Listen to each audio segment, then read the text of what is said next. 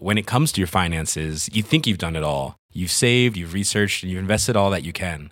Now it's time to take those investments to the next level by using the brand behind every great investor, Yahoo Finance. As America's number one finance destination, Yahoo Finance has everything you need, whether you're a seasoned trader or just dipping your toes into the market. Join the millions of investors who trust Yahoo Finance to guide them on their financial journey. For comprehensive financial news and analysis, visit yahoofinance.com, the number one financial destination, yahoofinance.com.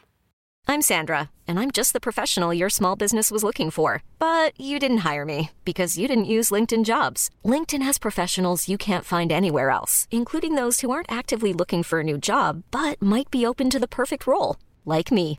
In a given month, over 70% of LinkedIn users don't visit other leading job sites. So if you're not looking on LinkedIn, you'll miss out on great candidates like Sandra. Start hiring professionals like a professional. Post your free job on linkedin.com/achieve slash achieve today. From 1047 WHUP LP Hillsborough, this is She and Her.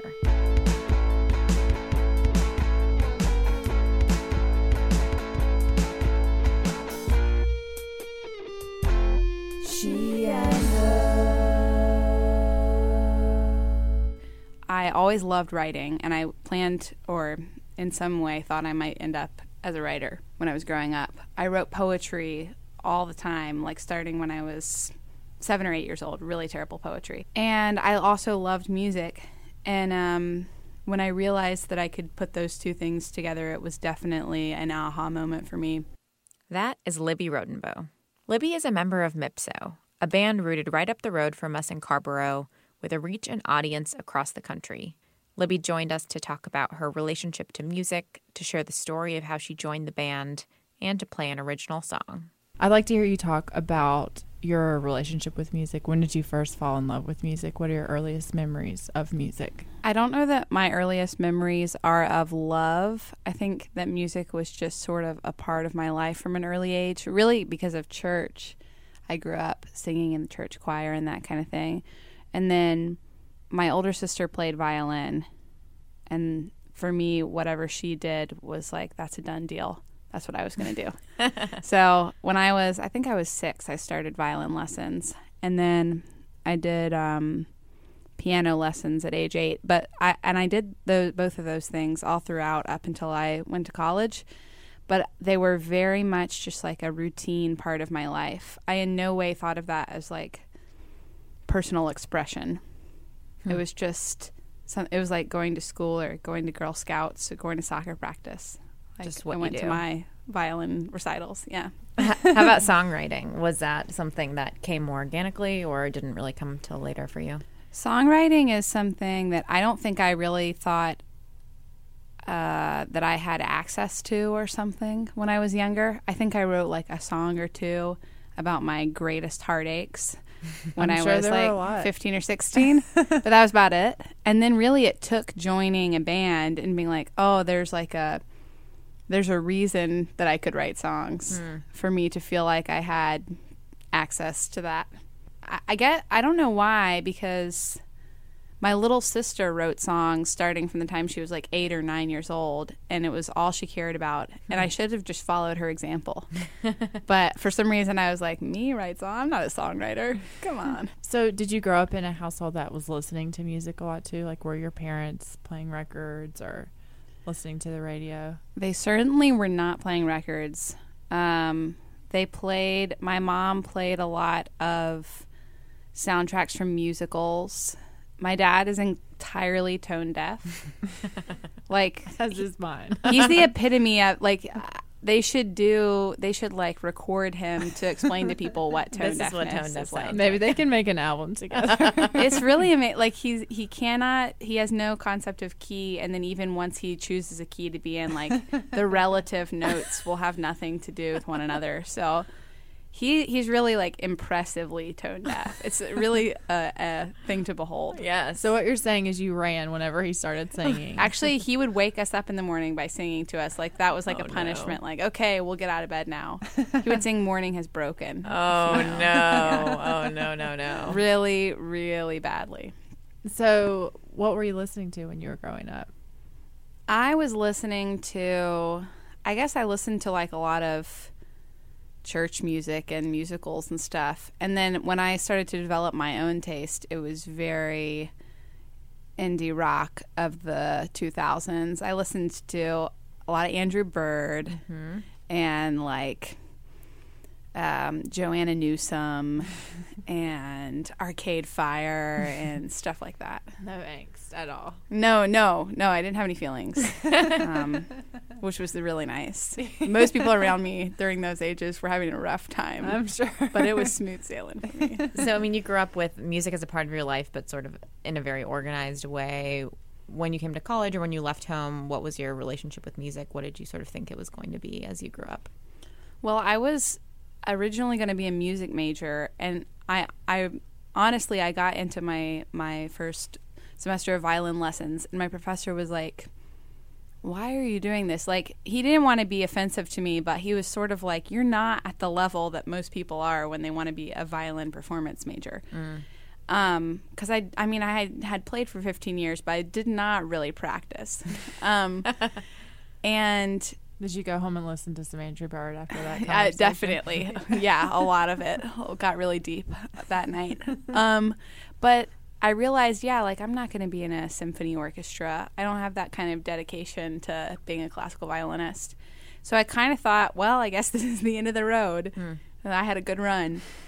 And then uh actually i met i was friends with joseph terrell who would become my bandmate in mipso. And he found out that I played violin and he asked if I wanted to jam sometime, which I was casually like, yeah, sure, whatever. and in my head, I was like, what in the hell is jamming? what does that entail? How does one Um, jam yeah. exactly? Google. and uh, I did jam with him, and I I'm sure I blocked it out because I'm sure it was terrible, but it did make me think like, oh, I could do that. Like me, this person could do something like that. And also, I did not like freshman year of college very much. So I was planning on taking a year off, and simultaneously, I was realizing that I could play music as a means of personal expression. A very late realization in my life. And so I decided to go take some classes at this place called the Old Town School of Folk Music in Chicago. And I wanted to go there because I read that um, John Prine and Pete Seeger and some other people were associated with the founding of this school. And I was getting into like a hardcore folky phase at that point. So I went to that cla- the that school to uh, learn how to play guitar and uh, banjo and a little mandolin, and basically just learn the basics of uh, playing music with other people, like going to going to jam sessions and playing without sheet music and understanding what a chord was. And it was a great crash course because uh, most people there were beginners, and most people there were adult beginners. So it was a really welcoming environment. It was like 55 year olds who n- knew nothing about music, had never played an instrument before, picking up a guitar for the first time. So it was like, like, I've played violin for 15 years. yeah, yeah. They were actually, I think they were kind of, they could sort- probably sort of resented my presence for having like training. But luckily, when it came to more free form music playing, I was just as much of a newbie as any of them were. So I did that for a while, and while I was gone, I was there for six months. And while I was there, back at UNC, my three guy friends were forming this band called Mipso Trio and uh, they recorded an EP in a friend's closet, and they wanted fiddle on it, and they asked me if I would do it. So I remotely, they sent me the files, and I in Chicago went to one of my teacher's houses where he had like a little home studio, Oh, and recorded violin on the very first ever recorded piece of music that Mipso made. And so then the groundwork was laid. that's right. That's right. Real. I mean, honestly, I most of my learning how to play mu- the kind of music that I play now has to do with Mipso. I don't think I would be doing it otherwise. Um, which is kind of funny because it took me a long time to identify with Mipso and to even want to be a part of the group. But I have to be. I have to like give it give that entity a lot of credit for the fact that I still play music because it's not something that I ever envisioned myself doing. And I think so much of like the possibilities you have are in your own mind. You know, they're con- they're the constraints on those possibilities are in your own mind, and uh, it took it took having this opportunity to be on stage for me to just have this very simple realization that I could play music and that I could even do it, you know, for money, could do it as a job, which I would have thought was a really laughable notion before meeting those guys. Well, so you said your first year of college was the first year you were like, "Hey, I can do this for personal expression." Talk about how that became a mechanism for you to process situations in your life, emotions that you were experiencing and dealing with. Well, it was really. It, it, it's funny that it took me so long to realize it because I don't know what I did before. Hmm as a as a way of uh, expressing myself. I don't know what, what I did when I had difficult emotional experiences because now it's like what I go to in a very knee jerk way. Hmm. Like I, I am alone a lot because I live in Saxapahaw no one lives there, and um, I'll just be like in my house when we're home from tour with no obligations, which is great and I'll just be in my room for like hours with a guitar and I don't say like I'm going to sit down and work on my songs for a while. It's just it just kind of is like this free form um, I don't know, like riffing se- session that I have with myself. Hmm. And it's really important to me and I get really stressed out when we're on the road for a while and I don't have access to that like alone time for writing. And by the time I get home, I need like 3 straight days of doing that. Yeah. And it's very therapeutic. Coming up next, Libby will talk about how she formally joined MIPSO. Jewelry isn't a gift you give just once, it's a way to remind your loved one of a beautiful moment every time they see it. Blue Nile can help you find the gift that says how you feel and says it beautifully with expert guidance and a wide assortment of jewelry of the highest quality at the best price. Go to BlueNile.com and experience the convenience of shopping Blue Nile, the original online jeweler since 1999. That's BlueNile.com to find the perfect jewelry gift for any occasion. BlueNile.com. When it comes to your finances, you think you've done it all. You've saved, you've researched, and you've invested all that you can. Now it's time to take those investments to the next level by using the brand behind every great investor, Yahoo Finance. As America's number one finance destination, Yahoo Finance has everything you need, whether you're a seasoned trader or just dipping your toes into the market. Join the millions of investors who trust Yahoo Finance to guide them on their financial journey. For comprehensive financial news and analysis, visit yahoofinance.com, the number one financial destination, yahoofinance.com. Welcome back to She and Her we're in the studio with Libby Rodenbough of the band Mipso. So you said um, that it took you a while to sort of identify or want to identify with Mipso as a group. Can you talk a bit about that and, and sort of how the relationship evolved between you remotely recording songs for the first EP and then really becoming a, a part of the group itself? Yeah. I think a lot of it had to do with um, the fact that they were these three really cute boys who had all these love songs about women. Like all the early Mipso repertoire was really cutesy, folksy love songs, which people loved, and it was great. And it was easy music for me to learn how to play violin on. Hmm. But I did not in any way identify with it. Like it was not my voice in Mipso hmm. at all. And furthermore, I really appreciated being like the side woman. I really liked that I could just kind of come on stage and do my thing and then leave. I was not concerned with the brand or any of the business side of it. It was this like purely musical relationship. Mostly just happened on stage and mm-hmm. the occasional rehearsal. Not many rehearsals, really. um, so it was very low stakes and it was just the level of reward that I wanted. And I almost felt a little invisible on stage because everyone was there to see them because hmm. they were the band. And that was really freeing for me. Like growing up at every recital, I cried pretty much before and after every recital without fail.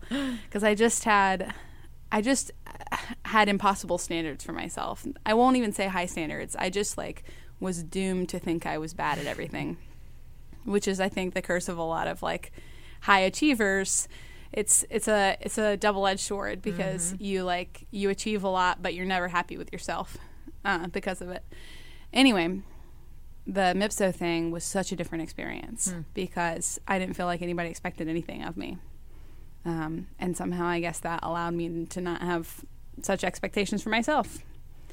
So there were lots of reasons. And I guess I also was not really into the type of the music they were playing. They were they were all really into bluegrass, or they were as a band really into bluegrass, and that I was not interested in. I thought it was really cheesy. I thought it was really show offy.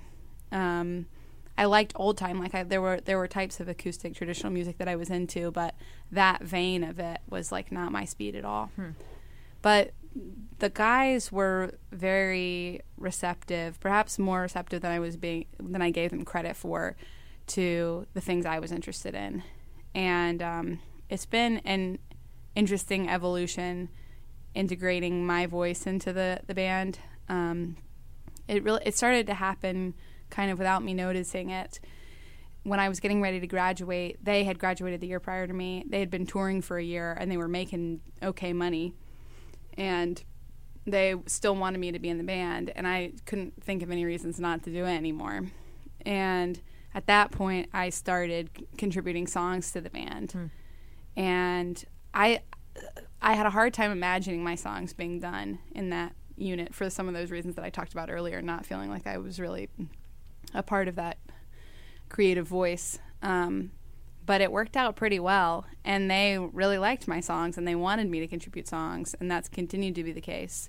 But it's it's still difficult all the time, and I don't think it's just because of the ev- our particular kind of evolution of our relationship. I think it's just difficult to be in a band with people. I think it's really difficult to try to and to have four songwriters, which we do Right. and to try to combine our visions even if you were like nearly identical to somebody in musical taste there would still be nuances that would cause these enormous rifts and um, we're all really mm, close but we're super different types of people and we like different kinds of music we're attracted to different things in music and uh, it's like a daily constant negotiation between those little slightly off visions Yeah.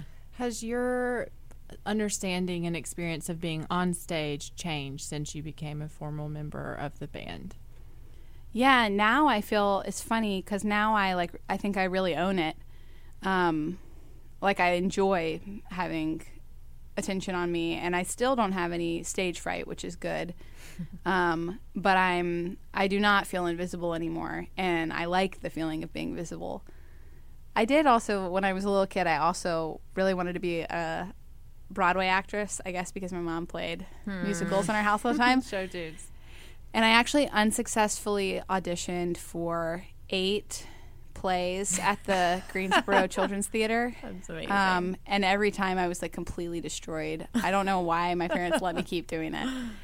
Uh, anyway, I do have that like uh, spotlight loving side of myself, and somehow I figured I identified it and brought it back out again, being a mezzo. Was there a moment for you, either in rehearsal or on stage, um, when one of your songs was being performed, where you finally felt like, yes, like I'm a part of this group.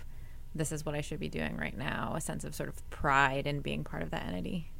I think the first time we recorded a song of mine, I had that when we got back the recording, and I was hearing my voice, and I hadn't really heard my voice singing lead with that group ever before. And uh, hearing the recording, and I was like, oh, this is like a real piece of music that I wrote. What was that song? Uh, it was called, called Down in the Water. Okay. Yeah. And we recorded it with um, Brad Cook from Megafaun and plays with a ton of bands around here, who I think a lot of, and he produced it. And there were some amazing musicians uh, like playing drums on it and stuff like that. So at that felt I had a lot of pride in that. I think being part of the Triangle music scene gives me a lot of pride because I really respect the people that we're around. There's such good music here, and for us to feel like we belong among them is very gratifying because I still feel really I still feel really young and I feel like a novice. I think because I had never envisioned myself being a musician, I still sometimes even when I tell somebody I'm a musician for a living, I almost feel like I'm lying. but I'm not. I mean, that is what I do. Yeah. it's just like I want to be like I'm a musician, but I'm not that good. Caveat. Don't get any ideas. Right. Well, and kind of how I understand you, and you can correct me if I'm wrong, but you are also a student of music tradition. So you've made a point to learn a lot about traditional music and talk about sort of this multifaceted approach you have to the music community and mus- the story of music. Well, I actually was just at, this past weekend at Mount Airy at the Fiddle Convention. Um, and it was really great being there, but it was interesting. It's been a long time since I've been to any of these old time things hmm. because MIPSO is usually so busy in the summers that I just don't get a chance to do it. And I've been kind of in a, like a more bluegrassy mindset because our band tends that way. And um, being at Mount Airy, I remembered how in love with old time music I was like five or six years ago when I first discovered it and when I was in all these folklore classes and stuff. And it was great to remember that and and to realize that I still loved the music, but also it was sad to be reminded that I don't really feel like a part of that community. Because there's not there's some kind of um, there's some kind of ownership of tradition that I don't feel like I have access to because I was raised in the suburbs in Greensboro and grew up playing Suzuki classical violin and had never heard old time music till I was in college. You sure. know, mm-hmm. I definitely feel like an outsider, even though I'm from the region and I have there. I, I could I could tease out some like ostensible connections to traditional music, I'm sure, but. Um, my identity as like a, a student of folklore and my identity as a musician don't always feel like they are connected. Um, I like to try to connect them, and the, sometimes the songs that I write are, I mean, they're certainly informed, even in subconscious ways, by all the folk music that I've listened to, and especially the string band music from around here. But they always have felt like they exist in kind of s- separate spheres. Like I have to put on my academic hat hmm. to go to Mount Airy. Yeah. Well, before we turn to a song, I have one other question. So something that often comes up on our show, and it's come up even on an episode that we did with Girls Rock, where they are educating young girls about music. This notion of being a female musician or a woman musician. I wonder if you identify with that label? Do you reject that label? How do you think about that? Well, I think that even if I rejected that label, I can't deny the experience. Like, I can't deny that my experience is different as a woman. I mean, for one thing, I'm the minority in my own band, and then I'm the minority, especially in our genre, but also in the whole world of professional musicians. Mm-hmm. So, um, to say that I, re- I, I understand the sentiment behind rejecting the label, but it's so it's at the forefront of my mind so often that I'm a woman. I mean, I think that there's this extra burden that my male bandmates don't have every time they get on stage or do a radio interview where I feel like I'm speaking for women at mm-hmm. some level, whether or not that's true. I don't think my bandmates ever think like you know, they don't have this extra layer of consideration like, well, on behalf of men, what do I want to right, say? Exactly. You know? right. Whereas I think about that, even if it's just uh, sort of like a little veneer of thought, like mm-hmm. it's not necessarily a deep existential crisis every time, but I think about that at some level every time I get dressed for a show, mm-hmm. and um, every time I talk about music. Um, in any kind of public way or even in a in a one-on-one conversation with people. And um, I think all the time about young women who see me at shows and what what I'd want them to come away uh, with, because there weren't a lot of female musicians that I was exposed to when I was younger, and sometimes I think I could have I could have felt like I had access to all this stuff hmm. so much earlier if somebody if the right person had gotten through to me and said like you can do this. Anybody mm-hmm. can do this. I'm not saying that the the barriers were explicitly because of my gender, but I think it would be it would just be like naive to pretend that that's not part of all the limitations that I might feel in the world. Um, it's not necessarily like an explicit cause that I'm constantly thinking about. It's it's a part of my whole orientation in the world and I'm forced to think about it because of the demographic realities of my field. Totally. Yeah. Well, we probably have time for one song. What are you gonna play for us tonight? If Okay. you- Um, I'm going to play a song that w- I, we don't do with Mipso because I never g- have perform anything that we don't do with Mipso. Great. And uh, it's called The Last Time, and it's about just doubt, which is, I feel like, my, my constant companion in life. okay. That's the last time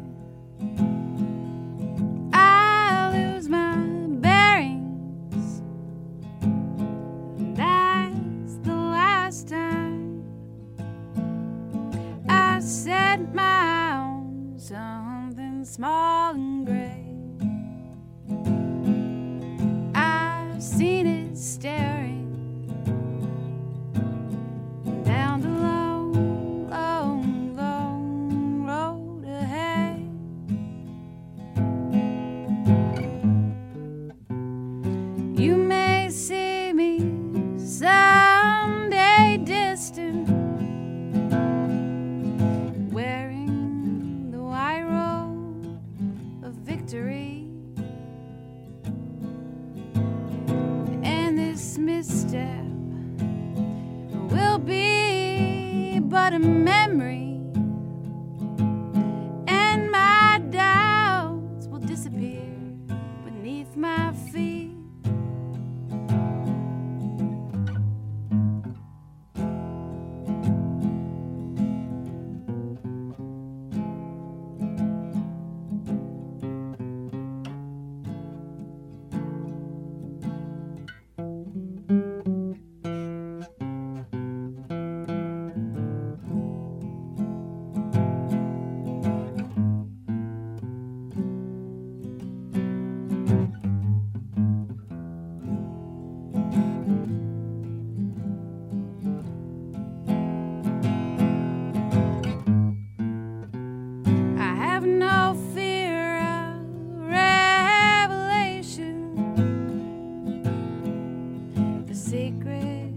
of my soul